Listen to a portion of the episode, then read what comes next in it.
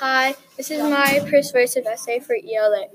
Imagine sweat dripping down your face, only a couple drops of water left to share with you and two other people, barely making it across the border just to be sent home.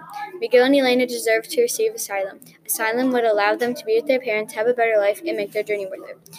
Their parents sent them a letter to come live with them, also, they're old enough to go. Second, they came through so much just to be with their parents. They got robbed, went on a train, crossed the desert, and ran out of water.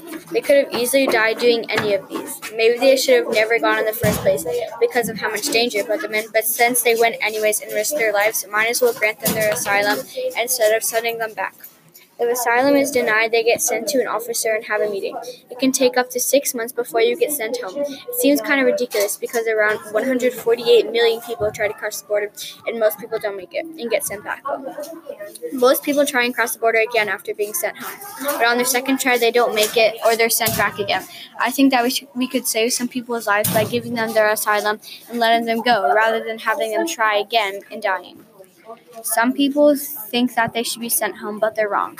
Put yourself in their shoes. What if you were trying to get their parents and had to cut your hair off, risk of and had a risk of dying every day, cross the desert with no water? Think about how scary it would be to get caught crossing the border and just going through all of that just to be sent home.